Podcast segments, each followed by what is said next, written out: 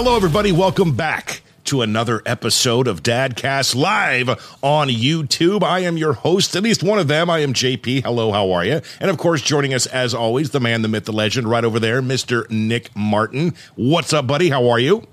I'm good. How are you? I'm fantastic. Of course, uh, sitting in my um, sweltering hot studio once again. Thankfully, I have a fan and some AC going on in here, so uh, we should be okay for this one. Awesome. I've got my AC down to like 66, so it's a little chilly. Oh, well, aren't you just living the dream right now? Today on Dadcast, man, we have a very, very special guest. Uh, uh, she has the honor of being the very second female guest that we've ever had solo on Dadcast, which makes us very, very happy. Um, she's the author of some amazing uh, line of books, Baby Sense, the app Parent Sense. I, I, I may have got that wrong, but we'll let her discuss that uh, a little bit later in the show. Please welcome to Dadcast, Miss Meg Faure. Hello, how are you? Hey, JP, good to be on with you guys. Hi, Nick. Hey. So, man, th- this is again, as I mentioned before we went on the air, uh, that it's a little bit out of our lane. Um, you know, I, I feel like we should start a podcast and call it Momcast. And uh, we'll get it right. But we've been actually looking forward to having you on for a couple months. We actually had to uh, reschedule one a while ago. And I look forward to this different type of podcast that we do to discuss what you do when it comes to babies and childs and bringing them up and all the good stuff. So, with that being said, the typical question I always ask to start it off, the rite of passage on Dadcast, is Are you a dad? Now, obviously, we know that's not the answer, but for this case, are you a mom? I am. I'm the mom to three kids. So I've got an adult son who is an engineer. He lives in London. Um, I've got a young adult daughter who is getting into sustainability and into that kind of space. And then I've got a, a, high school kid as well. So I've got three children. That is amazing. Okay, so you're the mom of adult children. Um, we've uh, we've touched on that for a while uh, on a few different episodes here. Uh oh, I've got a message saying we're not live for some reason. Let's try this again. Uh, it says we're live. Anywho, doesn't matter. It's recording. It's okay. Um, tell us a little bit about your line of books and, and the parent sense and, and what that is all about. Yeah, so I actually qualified as an occupational therapist in Cape Town, South Africa, which is where you find me tonight. It's actually not where I live, but I am in the Southern Hemisphere tonight. Okay. Um, and I then actually moved, moved straight across to New York, where I worked in a pediatric rehab facility. And I've always worked with babies. That was my passion. It was what I wanted to do from the time I started to graduate and study. Um, and I worked with babies who were predominantly really, really fussy. So kids who just didn't settle, didn't feed well, didn't sleep well through temper tantrums, you know, all, all, of that sort of really fun stuff. Um, and then obviously had my own children and realized actually that it was a whole lot, whole lot more different than when you're just giving out advice. Right. Um, and that was the real world. And it was after I had my second child that I decided to write the book um, Baby Sense, which became an overnight bestseller. Um, that was back in, in the early 2000s. Um, and the background to that book was really to explain to parents why their babies behave in a certain manner, whether it's to do with sleep or feeding or development, according to their sensory system. So it's all based on sensory integration. Right. Um, I then went on to write eight eight other books, of which um, the seventh book was also a bestseller. That was on weaning your babies. So my books have always been centered around kind of early childhood development and early child parenting. Um, that, has been my focus. So kind of zero to three and pregnancy as well. Um, I then went on to found three companies. Uh, my first company was a baby product company, which I sold. It's a, ba- a, product company called Baby Sense, the same name as my book. Sold that in 2014. Then founded two more startups, and the second one is a tech startup, which is um, which in which we developed a parenting application called Parent Sense, which is kind of the culmination of all the information out of my books, plus my lectures, my courses. Um, it's kind of a, a parenting guidebook. Amazing. That that keeps you busy. yeah. Nick, I'm sorry. Did you have it something? Does. Yeah, no, actually, I'm, I'm, I'm just like you. I'm really excited to talk to her because I have a two year old, and when he was born, he didn't know how to eat, and we were like yeah. just stumped. Like, how how do we get him to figure that out? And the doctors scared the crap out of us. They're like, okay, if you don't get him to eat, he's going to have brain damage and they rushed him to the NICU, and he was in the NICU for two months, and it was the midst of the pandemic, so I didn't get to see him. But it was just like super scary. And then I was kind of going through a little bit of your book, and there's you know some of the stuff that we probably could have used at the time. I, I wish I would have known about your book at the time because I, I, there's some of the yeah. things in the book that we probably could have applied that may have helped a little bit or may have eh, helped them understand how to eat differently or whatever. So yeah. that's yeah. I'm just I'm really excited to have you on and hear some more about some. Yeah. Well, now is so, your. So, so that's great. I'm sorry. Go ahead. So, so, so that that's a, that situation's crazy scary because I mean, when you've got a new baby, as it is, even if your baby's typically developing and everything's going according to plan, you do feel a little bit out of, out of your depth. And I mean, that's why I wrote the books. But when things don't go according to plan, which is obviously what happened with you guys, Nick, um, it's really, really terrifying. And a baby who's not feeding um, triggers all sorts of emotions in parents because it's it's like the one job you feel like you've got to get right. right. Yeah, yeah, it was really frustrating. It's like everything was perfect, and then he went, I think, eight hours without eating, and it was basically okay. We're taking him to the NICU. They had feeding tubes shoved in him, and it was like the scariest thing ever. He was in like in a little incubator thing, and I was like, oh my gosh, this is just crazy. But the doctors didn't want to try anything else other than rushing him to the NICU and getting all the feeding tubes and everything in. And it was just the scariest mm-hmm. thing ever. And it's, and I'm wondering, is there any other things that we could have applied at the time? Is there sensory stuff that we could have tried with him that may have worked out differently, may have kept him in the regular hospital for another day or so? Yeah, it's really interesting because you know, I mean, I mean, with with anything like this, you know, it depends on, on what the cause was. So, with something like feeding, if it was something that had to do with his motor system, like for instance, he didn't have a good suck reflex, then there probably was nothing you could do because he needed to learn how to learn to suck, and and he needed to do that, and, and, and he needed some assistance to do that. Um, sometimes it's got to do, I mean, very often with just a drop in blood sugar level where they become a little lazy and so then they don't feed and becomes a little bit of a vicious cycle. But it doesn't sound like that in your case because he wouldn't have ended up spending two months in the neonatal ICU. I mean, that, that's a really long time. Um, so there was probably something else going on. I mean, I'm interested to know, did he, what, what, what was his feeding journey like later on? I mean, once he was feeding and was discharged, has he been an easy eater or has so he been really a picky a very, eater so the whole way? very picky. Um, but he yeah. once once he figured out how to he, he never breastfed. He always he's always been a bottle baby. So he could never figure that part of it out. So he's always been on the bottle. Once he figured the bottle out, it's a lot. He drinks a lot of a lot. Now he's on milk, but he drinks a lot of milk now. And as far as food goes, it's macaroni and cheese and the occasional french fry but other than that like we try vegetables we try chicken nuggets we try pizza we try we try everything and yeah. sometimes like if his grandpa is eating something he'll be like oh i want to try that and then he'll end, he'll end up liking it so if he's really attached to the person and mimicking what that person does then yeah he's all about what that person does but if mom mm-hmm. or dad tries to show him something different, absolutely not. It's I want my mac and cheese. I want I want this and and that's it. But now it's like, but he eats a lot of it though, so that's that's a good thing. Yeah, yeah. So it's really interesting. I mean, it's actually quite classic. These picky eaters often end up on what we call beige diets or white diets. They're diets that are made up of generally fried food, highly processed carbohydrates, and dairy, and that can form the entire diet. So very often it is yogurt, um, pasta, and fried foods and and chicken nuggets. I mean that, that that's like your classic beige diet. It's, it's a very common thing that we see with the little ones, um, and there's a couple of reasons for that. And one of them is actually sensory. And you know, Nick, I wouldn't be surprised if there wasn't a sensory basis to everything that went on for your little one because with our very sensory sensitive um, babies, we tend to see that they don't feed easily in the early days. So they don't, don't take to breastfeeding because breastfeeding is an in, insanely sensory experience. You know, you've, you've got skin to skin, you've got different smells, different tastes, different temperatures. It's, it's just a very, very sensory experience. So they don't like breastfeeding. They do then often end up either being tube fed or, or, or uh, you know, fed on a nasogastric tube and then end up on bottles because bottles are less sensory.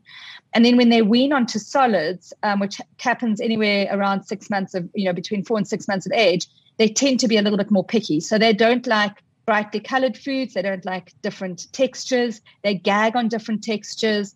Um, and so they end up with this very smooth diet. And then from a smooth diet, which can maybe be like potatoes and, and courgettes or zucchinis and, you know, kind of all your, your marrows, from there, they actually just migrate straight on to your beige foods, which, as you've described, is, is, you know, what I spoke about earlier.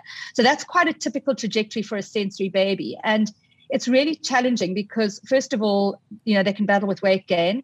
Um, and then when they do get onto foods where they're eating well, like you say, your little one is, they're not actually getting a wide repertoire of food, which stresses parents out.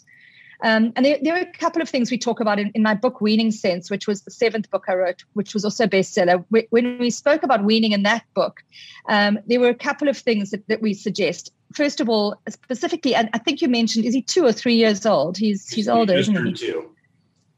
Yeah. So at that age, first of all, the first thing you would definitely want to be doing is limiting the amount of milk he's having in his diet because what often happens is that they start to take the easy way out, which is milk. You know, milk is always easier than than having a whole lot of you know kind of very very solids going in um, and so i would definitely be limiting the amount of milk that he gets in his day to encourage his appetite and then at meal times you want to offer him um, a variety of foods that includes a small challenge in every meal so a little bit of broccoli here and there a little bit of smoked salmon and, and like you say getting your your dad or somebody else to actually eat with them and involve social eating works really really well for these little ones as well you hear that, Nick? You got to stop the donuts and the and the chocolate. well, and the, the funny thing is, I eat really healthy. I, I work out every day, and I'm like, I'm all about vegetables and grilled meats and stuff. And it's just, it's so frustrating when it's like, oh, come on, bud. Like, you don't need mac and cheese yeah. every day or a gallon of yogurt every morning for breakfast. It's yeah, it's it's crazy. Yeah. And you're right. It's and it's all about colors too. If the food is too brightly mm-hmm. colored, it throws them off and it's like it, it upsets him almost. Yeah, it's really interesting. I mean, if you go onto the app, the Parent Sense app, you'll see on the bottom left side there's a section on courses, and in there there's a course called the Sensory Baby.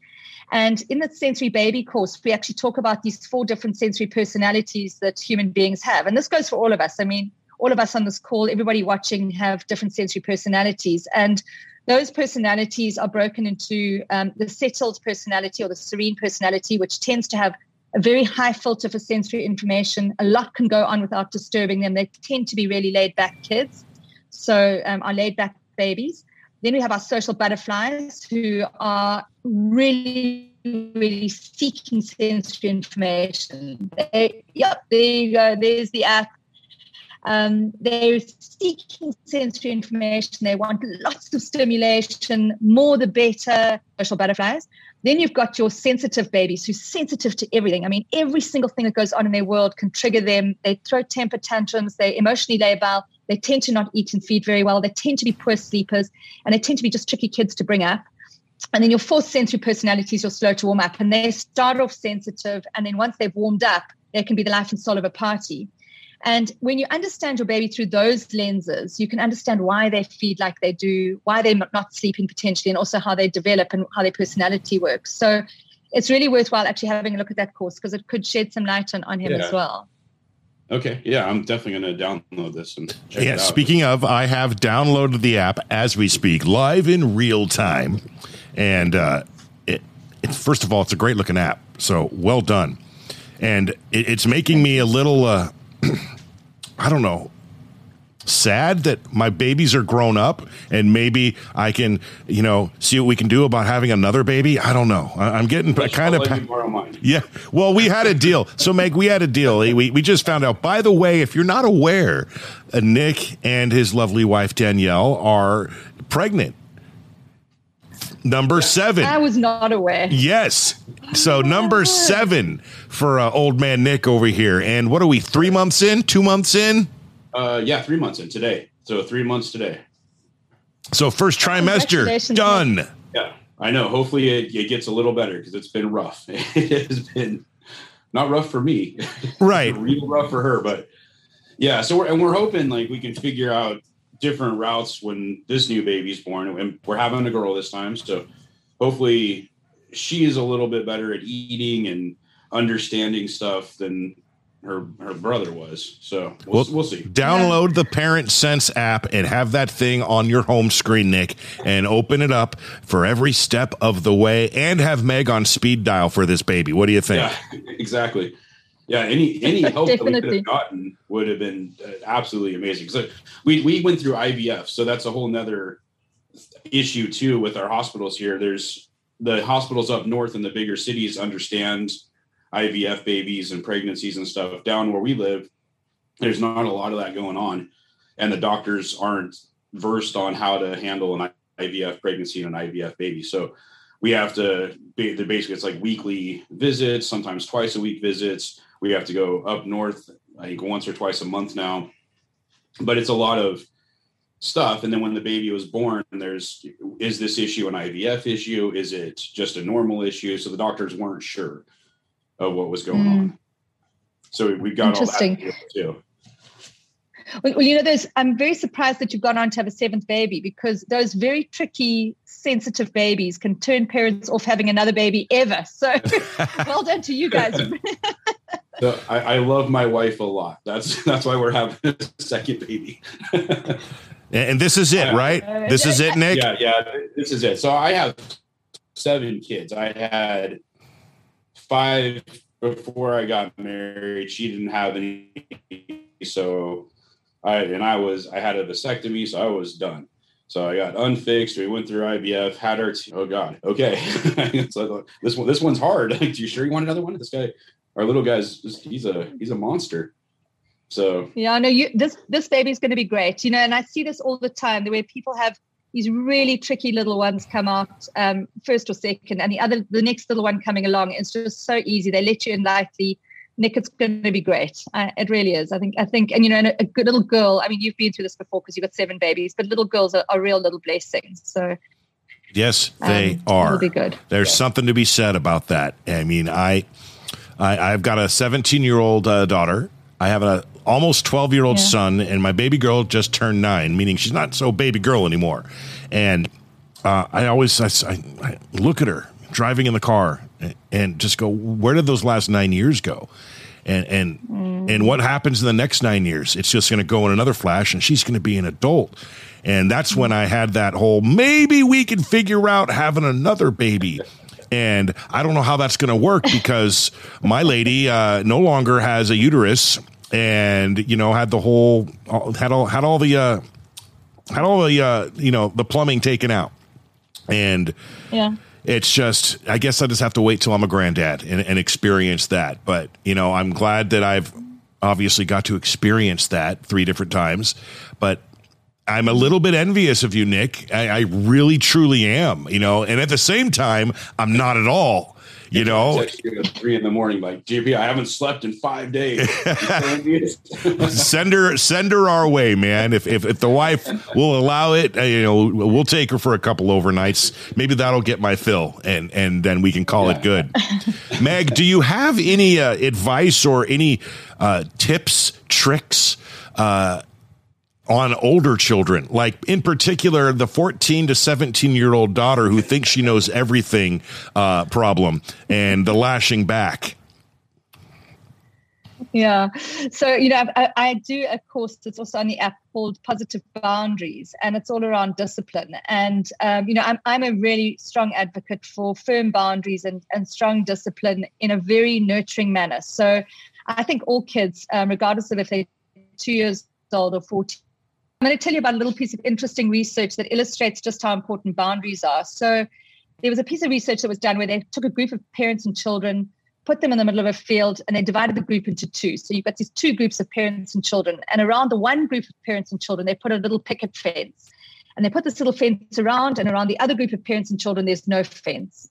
And then what they did is they watched to see how far these children moved away from their parents. And they found that these toddlers who had this um, picket fence around them moved all the way to the edge of the fence. They try to push the fence, they try to climb over the fence, they try to really like experiment with, with the fence. Whereas the little kiddies who didn't have a fence stayed very close. And what they realized was that when children have boundaries, they feel a lot safer. And so they're able to go up, go a much further distance. They're able to push the boundaries. They come up against them and they actually feel better about themselves in the world if they've got the boundaries. Whereas the children who don't have boundaries are less secure. And I think that, you know, JP, I think that is the secret with toddlers as well as teenagers is that they do need boundaries and they need to know that somebody else is the boss. Um, you know, in big business, we always talk about imposter syndrome that, you know, like if somebody, you know, points you to the CEO of, of a big firm, you're going to feel like, gosh, why would they do that? I get imposter syndrome. And I think teenagers and toddlers get the same thing. If they don't have somebody who is the boss and they feel like they've been given the authority, um, it makes them feel less secure. It gives them imposter syndrome. So I am always a big advocate for pulling in boundaries and making sure little ones know and, and teenagers know what they can move up against.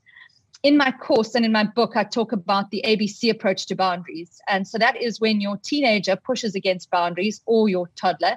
Um, your A stands for acknowledge. Know what. Tell them that you know what they want. So I know you want to go out to that party. Um, I know that you want to. You want Daddy to read you another story at night if they're a toddler. That's the that's the A. The B is the boundary. You may not go to that party, or um, Daddy's not going to read you another story tonight, or whatever the boundary is. And the C is the choice, and that's quite key with toddlers and with teenagers, is that they don't like feeling caged. Otherwise, they feel like they're like a bear in the corner. And so giving them a choice between something that you can live with and something that they can't live with um, is the secret. And in that way, you kind of make them feel understood. You give them a boundary, but you're also giving them a choice. And I think that strategy alone makes such a difference with both toddlers and with teenagers. ABC. Man, it sounds simple enough. It really does when you explain it, but actually implementing said advice is woo woo woo. There's I I, I think I don't have any problem with A and B. It's the C. Once we get to C, um, and the pushback is where. And uh, Nick, you, you agree? hundred percent. Yeah, it's it's, and I don't. I haven't experienced it yet with a boy because he's not old enough, and I truly just feel that uh, the boys are easier when it comes to that age. It, it, yeah, I can I can tell you 100 percent because I I have boys that are 14 to 23, and it, completely opposite from my daughter who's 17 where i tell her no on something and it's the end of the world. I tell the boys no and it's like all right cool dad whatever we'll go do this then. And so how how where's the disconnect with with the girls? Like i don't understand it. It's it's so weird how they know so much more than us and like my boys are just like ah whatever. All right dad cool. I'm, I'm just that's yeah. I, i'm gonna do this so, oh, but she's also probably playing the dad card. So girls and their dads, there's something very special there. But they they know how to get in there, don't they? They yeah. do. They certainly do. And my nine year old, that that's the thing. My my my baby girl, she'll uh, you know she'll peek an eye out and and see what what big sister's doing, and then you know a day or two later, I see her testing that boundary you know she'll she'll put herself in the same type of situation albeit you know much younger and more innocent uh, and and and push it with me like big sister did. And it's no little girl that's not how it goes. And i am scared to death of when you know the next three or four years comes around and how we're i'm going to be able to handle that. Thankfully i had a lot of practice with the older and you know they're all different. We'll, we'll see how it goes. But man this journey is I, i've got a shirt that said it. It's the hardest job i've ever loved yeah, yeah. And did you ever loved? I love that. Yeah, it is. It is the hardest job, and you know, and I think it's. I think we're so unprepared for it, and that's you know that that's where a lot of the work that I've done comes in. Is that you know as as we, we come out of big business, we come out with degrees, we have you know we've been running companies, whatever we've been doing, um, and we medical doctors, we we should know what we're doing, and then suddenly we're confronted with this baby, and it's like we have no idea. And I've right. always called parenthood the, the great leveler because it doesn't matter where you come from you it's a level playing field and it's terrifying and it's not um, easier a lot of our debt. and it doesn't get easier with number two or three because there's different you know there all of a sudden this human has a different personality and does this different it's Oh, it's an and poor Nick. Like I said, he's got 87 children, and each one has been different every single time. And now we've got a brand new one coming. I look forward to that journey, man. Yep. Yeah, it's gonna be. And number six was the curveball. Yeah, yeah. Number six was like the tough one. Uh, one through five, mm. very, very easy babies. Like nothing, nothing crazy. This one is just absolutely a 100% different. He's got a crazy mm. personality right now. Like he's very sensitive, but also he thinks he's the funniest person in the room. So it's It's it's. Really, I know that really, feeling, Nick. I know that it's one. Really cool to watch. It's like, oh my gosh, and like he's uh he's telling jokes, and sometimes it's the right context, or like now he's he picks up bad words by by by accident. Like I let him watch a movie one time, and there might have been a bad word or two. So he figured out how to use the words in the right sentence. I'm like, how did you? You're two. How how do you know this? Because you allowed it. That's that's that's your fault, Nick. Again, we've discussed this. I know. I shouldn't have high fived him. I probably should have been like, no. You stick to the CoComelon, man. Stick to the CoComelon. And that's another good question for you. Yeah. Um, is is too much CoComelon, too much digital, too much screen time. What have you seen in in your studies and your writings and, and, and what you do? Um, the negative effect of that. Yeah, it's it's hugely topical and a very important conversation. So it obviously has um, it, it, works according to norms. Um, in the first two years of life, there are two very critical um, inputs that actually wire the brain. So the human brain is developing at a rate of knots from birth through to three years old, um, literally multiplying those synapses all the time. And the way that the human brain wires or synapses is with two things. The first thing is sensory information. Um, and that sensory information comes in through our eight senses, which is our, our senses, um, you know, our five senses that we know about, and then also the sense of movement, vestibular sense, the sense of proprioception, and the sense of interoception. And all of those eight senses bring in sensory information that wire the brain for talking, walking, literally all learning that we do through life. And the problem with technology is that technology is actually only targeting two senses, and that's the sense of vision and if you're lucky, the sense of auditory as well. Those are really the two main senses that are, are being targeted. You haven't got the sense of smell, taste, vestibular, proprioception, which is movement and, and body sense. There's just nothing else going on. And the problem with the way that the brain works is that it cannot integrate. There's a piece in the brain called the thalamus that integrates the sensory systems, um, and it can't just integrate the visual and the auditory in order to wire the whole brain. It needs movement, it needs proprioception. And that's why two year olds are so busy because they are wiring their brains. And so, what happens when you present babies under the age of two with um, digital technology and visual screens all the time um, is that their brains just don't, simply don't wire in the same way as they do when they're physically moving. And so that's why it becomes a real, real danger zone under two years of age, because um, we've seen that babies who watch too much TV, um, their language doesn't develop in the same way as other children's language develop. And that was actually research that was done um, by Stanford University many years ago when they looked at the baby Einstein videos. And the baby Einstein videos were bought with by Disney at the time. And the word Einstein made people think that if they put the baby Einstein videos on for their babies, their babies would like develop these bra- fabulous brains. And so basically, the university said, hold on, let's have a look at this. Like, are these kids any brighter? And they found that the babies who watched the baby Einstein videos had less words at 18 months than the babies who didn't. And so then they started to piece together that actually it, it, it impacted learning. So, from the perspective of learning, from the perspective of many other things, sleep and, and development as well, too much tech is not good. So I mentioned at the beginning of that that there are two things that wire the brain. So the one's the sensory, which is obviously not present in technology, but the other's the emotional. And the emotional is what gives us our success in life. You know, if, if our emotional intelligence, our ability to relate, our ability to connect with another human being um, is really key to to developing, you know, long term and being successful. And the problem with television is that there's no emotional reciprocity. In other words, if you're watching a screen, the screen can't tell you, can't respond back to you according to what you're saying to it. So if you say, if a baby says baba to CoComelon, CoComelon doesn't say that back to them, whereas a parent does. And so this emotional reciprocity doesn't happen with screens. And so these babies have a deficit in, in emotional regulation as well. And so, for these two reasons, technology is really dangerous in the developing brain. And, and that's why the American Association of Pediatrics, for example, says absolutely no screen time under the age of two. Now, now I'm a parent and I've had three kids, and I know what you guys are thinking is like that's just not reasonable. It's not practical. Um, but I think it's a, it is a caution for parents that you know too much technology in the early days is something that they do need to avoid, and you need to parent consciously when it comes to that. Right. And then obviously, as you go on afterwards, it then changes according to the age bands. Well, there you have it, Nick. Yeah. No, so, so six months ago, we uh, we cut back CoComelon. Okay. Right. Like we basically cut it down to where he can watch it maybe 30 minutes a day, if that. And we brought out puzzles, more reading, and like playing with cars and trying to get him away from every time we go to Walmart, he's got to buy a CoComelon toy. Now it's like, hey, dad, I'm into bobcats and construction toys and other mm-hmm. really cool stuff. So, and it's it's t- it's been six months of okay, let's let's read this book about building a house or read this book about the farm mm-hmm. animals and so he's learning a lot more and he's not as hooked on watching tv so he'll come home and it's more about let's where's my cars dad which is really cool love that for a while there, mm-hmm. yeah for a while there it was I want CoComelon. And it's like, oh no.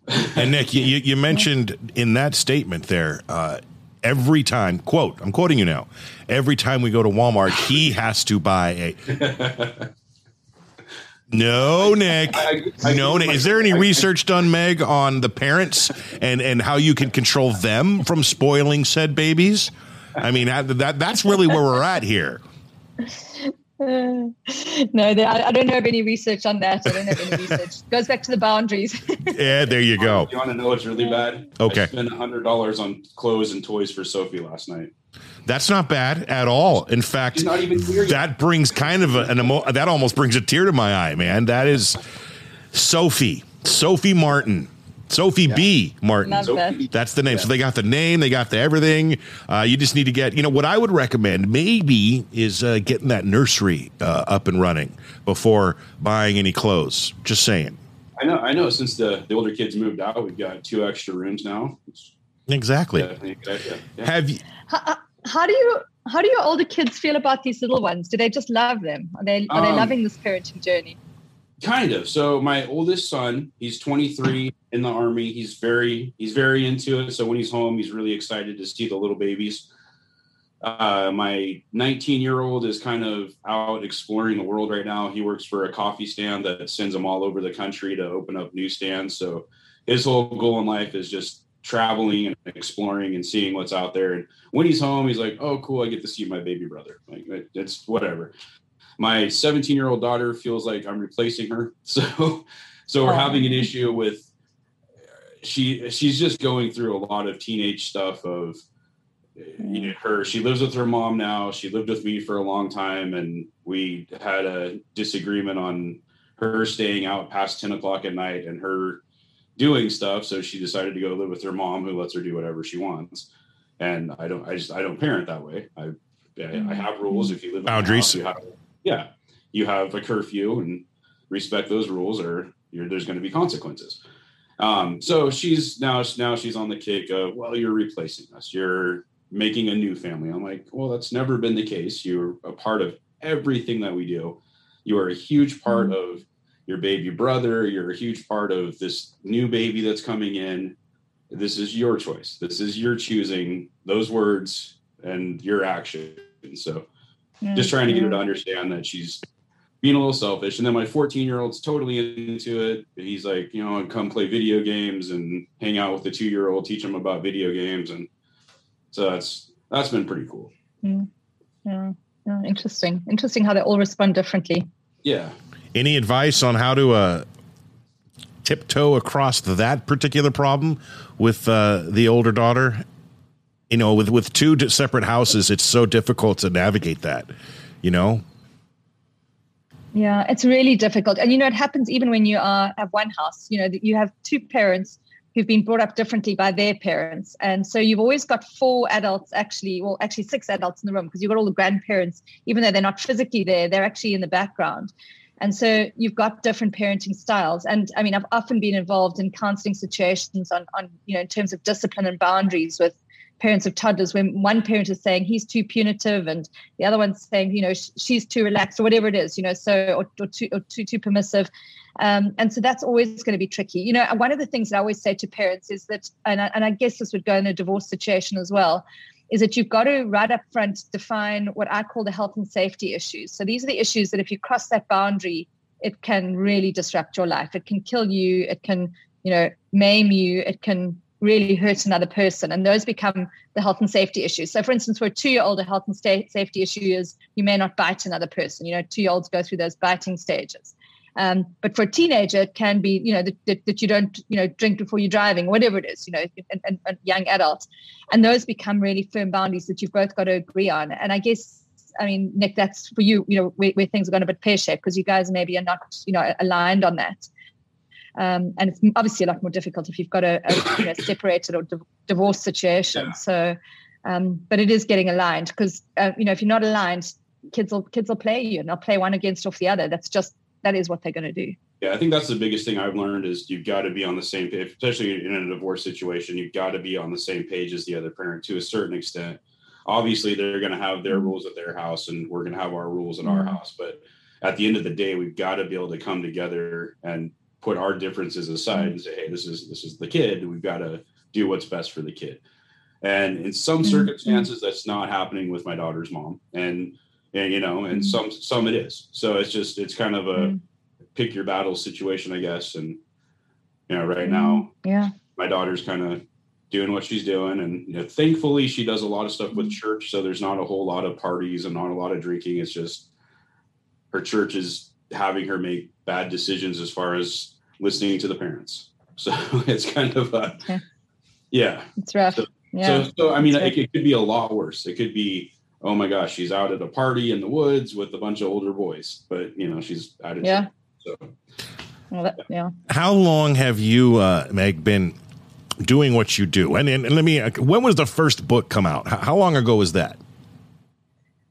So I'm going to show my age now. I've, I've got kids actually very similar age to Nick, in fact. So I, I have a 23 year old, a 21 year old, and a 17 year old. So Nick, I mean, that's pretty much exactly the age is just about that you were talking about.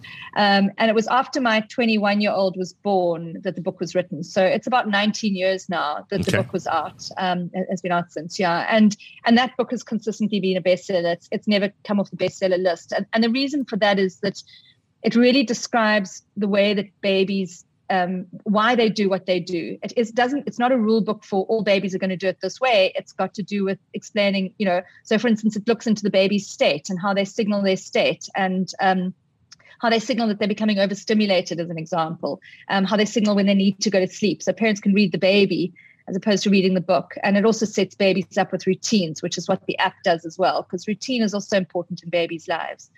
So yeah, so it's been a journey. Um, you know, the, the first book was written then in about 2002. It came out, um, and then um, all the way through the years until only two years ago, I've always had a clinical practice as well. So in my clinical practice, I would see babies from as little as as two, three weeks old, all the way through up until about four, five years old, predominantly with really fussy behavior. I mean, Nick, very much like yours. I mean, I would see a lot of babies who would come to me at like six, seven months who just wouldn't eat, and they were going to have a peg, um, like a little um, button put on their stomach where that you could feed them straight into their stomach because they wouldn't take food into their mouth. Wow. And a dietitian would send, yeah, really, really severe feeding problems. The dietitian would send them to me so that I could get the little one eating um, onto, you know, a better diet. So I've worked with feeding problems, a lot of sleep problems. I would say 80% of my clinical practice was made up of sleep problems. Getting babies to sleep through the night is a big piece of the work. And in fact, in the Parent Sense app, there's one of the courses is on getting your baby to sleep through the night. So,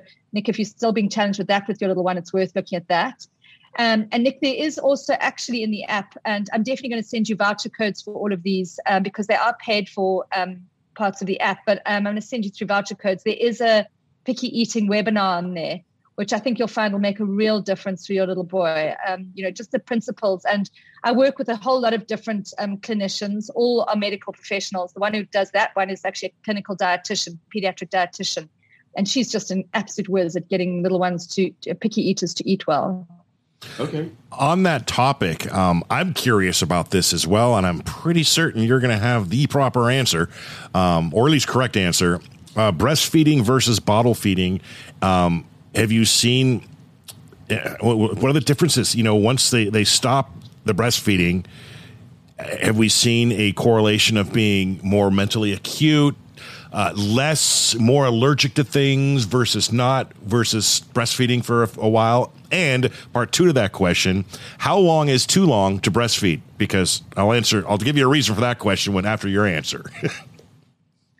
Okay, brilliant. I love it. We're jumping right into the controversies. Why don't we just go right there? Okay. so, oh, this is controversial, huh?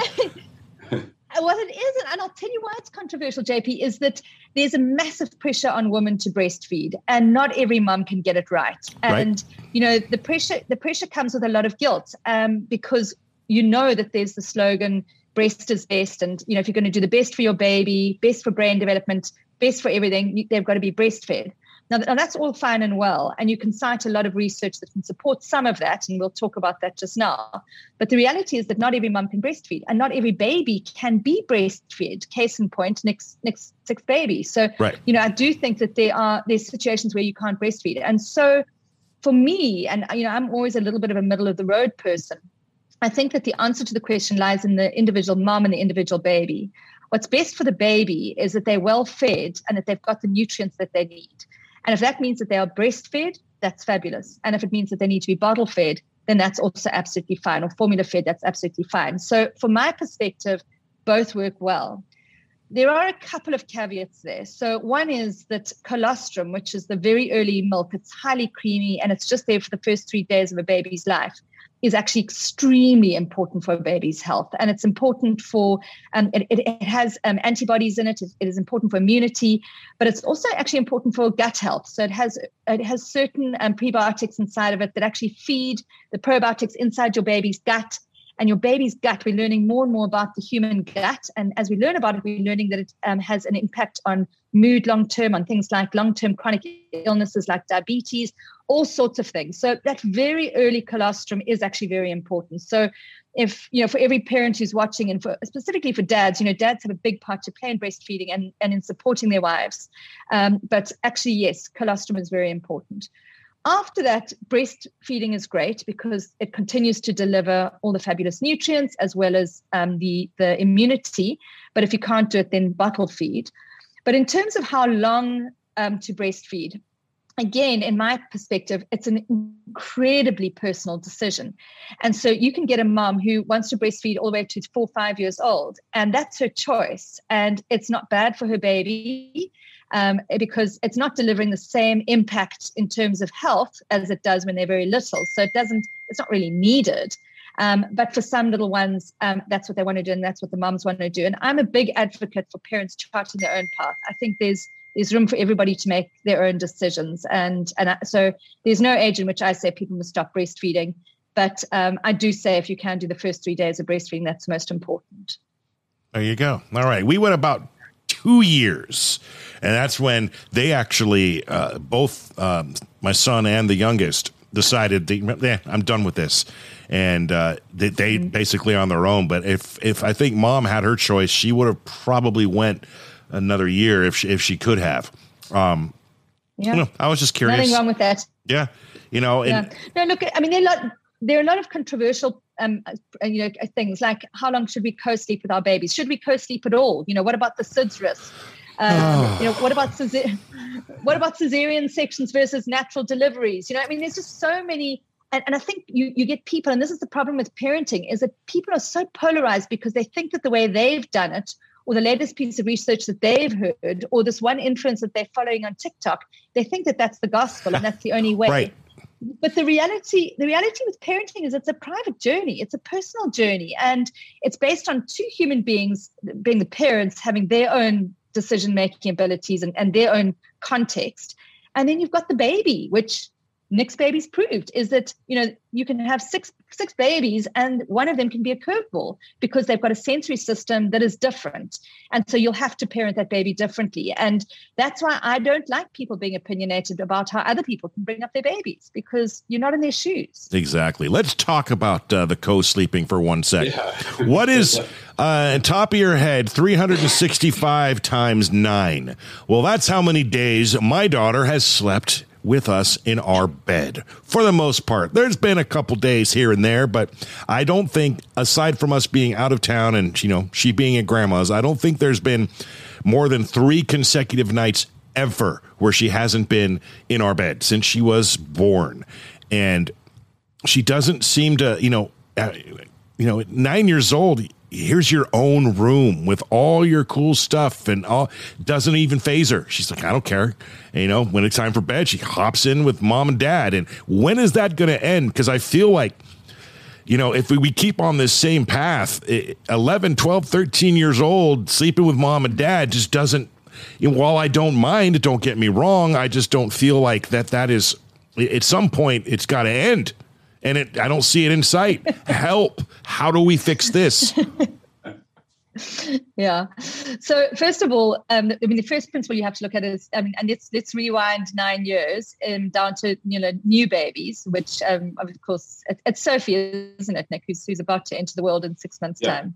Um, and so for new babies, there is some evidence that co-sleeping is not always the best for them in terms of sleep safety. And um, there is, um, you know, th- th- there's the risk of SIDS or cot deaths. Right. And the risk of SIDS and cot death increases um, exponentially for babies sleeping on their tummy, which is why we have a Back to Sleep campaign. But it also does um, increase slightly if baby is sleeping in the same bed as a parent, and particularly if the sleep space is actually a couch. So if you fall asleep on a sofa or a couch, with your baby next to you, the SIDS risk actually rises quite a bit.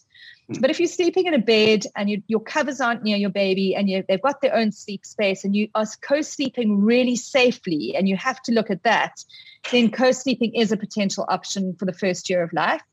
Um, but there would be people who would be uh, proponents for not co sleeping the first year because there is a slightly increased risk of of right. cot death or SIDS when you're co-sleeping with babies. She had her own little. It all changes. It. Little thing inside our bed.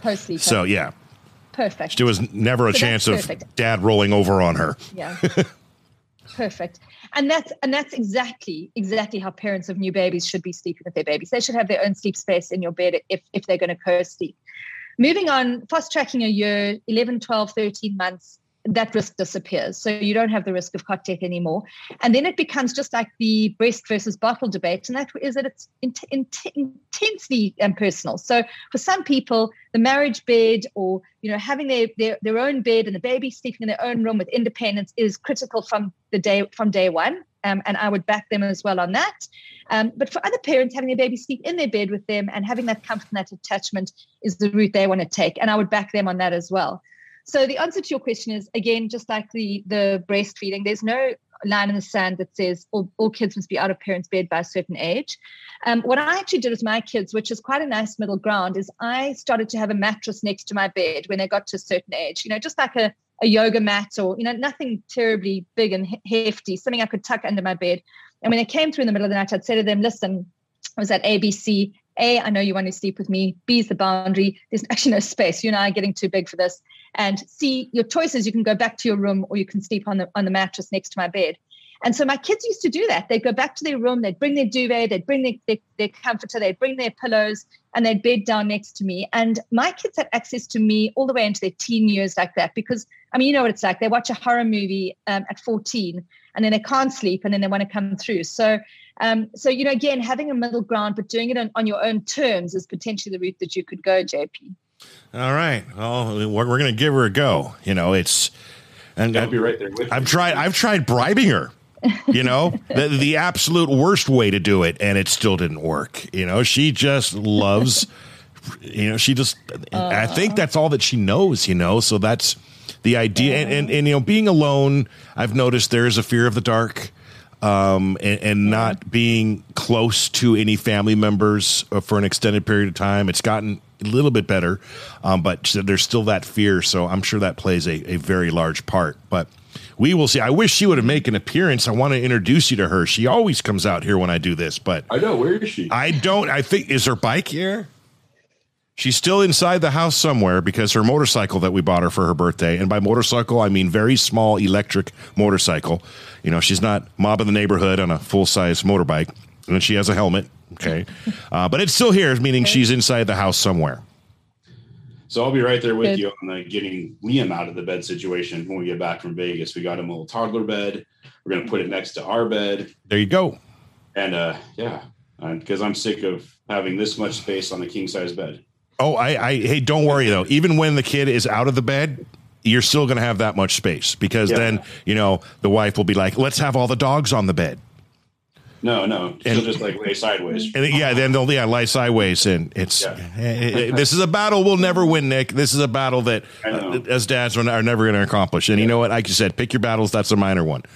exactly. So take us back. I'm, I'm going to ask you uh, one of the questions that uh, it's kind of kind of veer off of uh, of what you do, kind of. Um, it's one of the questions I ask most of our dads. How old? How old is your oldest? You said twenty three. Twenty three. Sorry. Mm, so I'm going to take you back about 24 years ago. you found out that you were going to be a mom for the first time. Can you recall the emotion and the experience that went through you that day? Uh, yeah, I, I, get goosebumps just thinking of it. It was it was really a big plan in our life. We we wanted to have kids young. We were incredibly young. We were in our early twenties when we had him, um, and it was that was always the plan. We wanted to be young parents, and um, yeah, I mean, for me, it was um, I, I, changed everything overnight. I mean, I had at the time, I mean, I wasn't a big smoker, but I would occasionally smoke, and it was just an overnight decision. There was there wasn't a chance that I was going to risk anything for him. I stopped alcohol overnight. Just like I, I wasn't a big drinker either, but there wasn't a single glass of wine that passed my lips. And so for me, it was like a really intentional period of life. And you know, I think if, if I look back, it was one of the most conscious times of life where, you know, you, you almost are, you're nurturing this, this human inside of you. You're so acutely aware of your body. You know, when you talk about mindfulness, where you, you know, kind of consciously take time out and reflect on your, your body space and where you are in space, you never do it in quite the same way as you do when you're pregnant. You know, you are, everything becomes intentional. Every decision you make, every, everything you ingest, you're thinking about, you know, what, you know, am I wiring this brain? and so for me it was it was an incredible period. You know i really wanted to i wanted to grow you you get one opportunity to grow this this perfect brain you know and and that's what pregnancy is. So for me it was a very conscious and intentional time. We told our parents i think in about six weeks um, you know as soon as we felt like the you know we were getting towards the baby being you know a little bit more of a, of a you know secure pregnancy um, we didn't wait for the, wait for the first whole trimester um, I think they all knew that I was pregnant already because I wasn't feeling great. I was, you know, already feeling a little nauseous. And um, if I smelt mangoes, I would immediately vomit. Bizarrely, it was like that was my trigger. Right. yeah. Are mangoes okay uh, now? Yeah. Mm, I, I, still can't drink mango. So never a fan of the mango. Okay. All right. I, I, like mangoes now, but not like a, not mango juice. Like I, I, can't do the whole thing. Um, but you know, it was really interesting. And I think one of the, and I know this is a dad's podcast, one of the things for me that was just so incredibly special, and I know you guys will have felt it too, is that your relationship changes. I mean, you fall in love with your partner in a way that you didn't before because you know suddenly they are they, they just are so key in your life there's a vulnerability there because you can't do it without them um, but there's also this like incredible you know and i think that's when men really come into into their manhood where they you know where they you know it's, it's so it's so incredible because you're this protector you're this um, you're the provider you and i'm not saying that the role is entirely yours because it works both ways but you know it's it's just an incredibly precious time you know when a woman is nurturing a baby a man is nurturing the the woman or the, the partner and that's that's what is supposed to happen in nature. It's incredibly special. So um, yeah, it was it, was a, it was an awesome time in my life. I, I, look back on it really really fondly. I loved all three of my pregnancies, um, and and really cherished that. Yeah, cherish that time. Was there any fear uh, on delivery for the first one? You know, the first time. Um, you know, uh, there was a fear of him being uh, of him having any problems because I had obviously been working, especially in New York, where I worked in a pediatric rehab facility. I worked with babies that had a number of different conditions, lot of different syndromes, and you know, I, I was just very aware of what can go wrong. And so I was fearful of that. You know, I was fearful that he would be born with Down syndrome or, you know, with something that I, I just felt I wouldn't wouldn't be able to cope as well with. Um, so that was really hard. Um, the actual birth was so interesting. You know, I I didn't fear the birth. I and I loved my birth. Um, I really did. But uh, my first two were natural deliveries, and my third one was a cesarean section, an emergency cesarean section. But um, I, I really believe that the reason I loved it so much was that I was well equipped with a good antenatal class. And that, that, that's something that I think is very important to do those antenatal classes, particularly if you're going to have a natural delivery. Do you call them antenatal classes in America? No. No. I don't know what, what do that is. Okay, so I mean, I bet you I know what it is, but I don't know what that means. okay, so what do you call the classes that you go to to tell you how to? Oh, um, labor and yeah what are the classes called nick you know the breathing classes I didn't, uh, I didn't i never went like we never did that okay yeah. but but yes we know what they're they're they're Lamaze. Lamaze yes Lamaze. that's what it is yeah okay there you go so so we actually got a Lamaze class on our app so that's so that, that it hasn't been loaded in yet it'll be loaded in by the end of next week okay. um and that that takes you through everything and, and like it teaches you about what is what are the different stages of labor? What are you going to feel? What does pain relief look like? What is what to expect with an epidural? What to expect with a cesarean section? And I think if you've got that sort of knowledge, you really are empowered then to be able to actually deal with birth. So I didn't fear birth. I was excited for it. And and and actually two of my births were really textbook births. The third wasn't. She was a she was a Caesar, and that was a totally different story. Okay. I have uh, one final question for you. And I love this question so much. And I think with uh, you and, and, who you are and, and what you do, um, this one's going to hit home for all the viewers, whenever you may be watching this, now or in the future. And aside from the obvious answer of download the Parent Sense app, what is one piece of advice that you could give to any new dad or expecting to be dad or any parent for that matter? So you've got this. Um, would be my just my f- first few words. You really do. You really do have this. It's inside of you to be an incredible parent. Um, I think as a father, your most important role is to be the vessel for your partner because when you do that and when you love the mom, you will absolutely create a baby who, who grows up in a, in a secure space. And so I think that's the most important thing a dad can do is, you know, you've got this, love the mom and, and, and you're going to do a great job. There you go. That's a great answer. Right, Nick?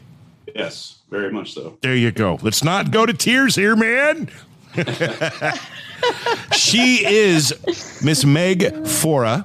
I got that name pronunciation right. It's been a whole hour and I still got it right. Uh, author of the Parent Sense, uh, Child Sense lines of books. Uh, are you the creator of the app? Is that yours, the Parent Sense app?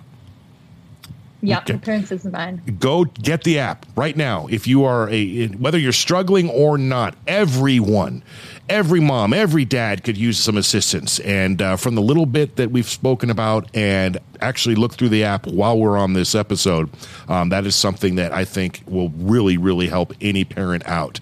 Um, it's been a pleasure, uh, Meg Faure. I would love to plant a seed because for me an hour with you was just not enough um, if you would be so gracious to maybe come back on the show and we could do a part two sometime in the not very near future but sometime in the near-ish future we would love to welcome you back if that's something you're interested in I'd love to do that, JP. I've really enjoyed my time with you guys. I mean, I think you guys are phenomenal fathers.